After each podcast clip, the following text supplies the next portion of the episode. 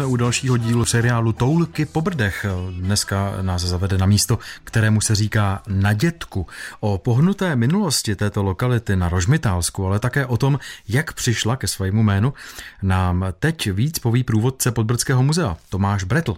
Ten název vznikl z pověsti o tom, že kdysi tady bydlel dědeček, který pomohl jednomu mládenci získat jeho milovanou dívku. A co je tady vlastně tak zvláštního? Tady vidím jen jakési příkopy nebo díry v zemi. Co tady dřív stávalo? Stávala tady krásná hájovna. A ještě v roce 2019, kdy 4. července došlo k požáru, tak fatálnímu, že bohužel musela být celá hájovna srovnána ze zemí. První zmínky o hájovně nebo vůbec o nějaké zástavbě na tomto místě máme z počátku 18. století. Pak bohužel nevíme, co se přesně na těchto místech událo, ale takovým prvním poznatkem je pro nás výletní restaurace, která tady byla ve 30. letech 20. století a potom byla hájovna na dětku významná za druhé světové války, kdy byla jedním z důležitých míst místního protinacistického odboje. Právě tady v hájovně na dětku sídlil hajný František Königsmark, který se tak jako mnozí další hajní v Brdech zapojil do odbojové činnosti.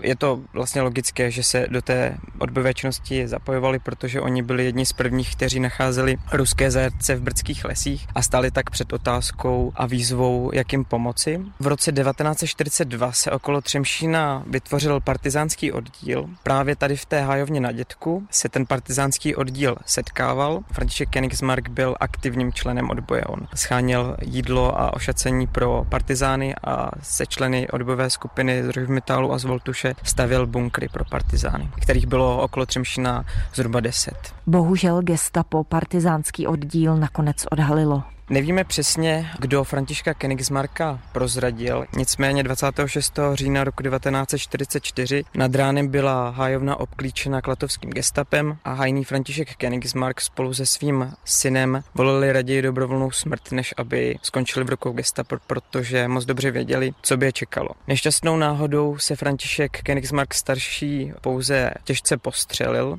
Marie Königsmarková byla až do odpoledních hodin nucena se svým těžce postřeleným manželem a zastřeleným synem být uzavřena v Hájovně. Byla tady střežena českým četníkem a nešťastnou náhodou do Hájovny přišel jejich příbuzný Josef Königsmark, který přišel na schůzku právě partizánského oddílu a ten byl společně s dalšími lesními dělníky zatčen a když se potom zjistila příbuznost s Františkem Königsmarkem, tak byl uvězněn v koncentračním táboře a tam na následky krutého vyslýchání zemřel. Jak nakonec dopadly manželé Königsmarkovi? Marie Königsmarková válku přežila a vrátila se z koncentračního tábora Terezín a František Königsmark starší byl tedy v odpoledních hodinách převezen do příbramské nemocnice, kde nad ránem umřel.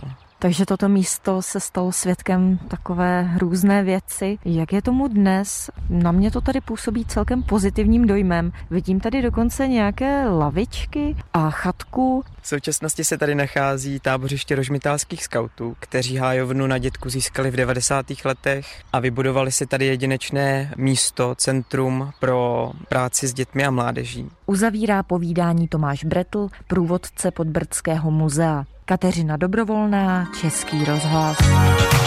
Český rozhlas Plzeň. Rádio vašeho kraje.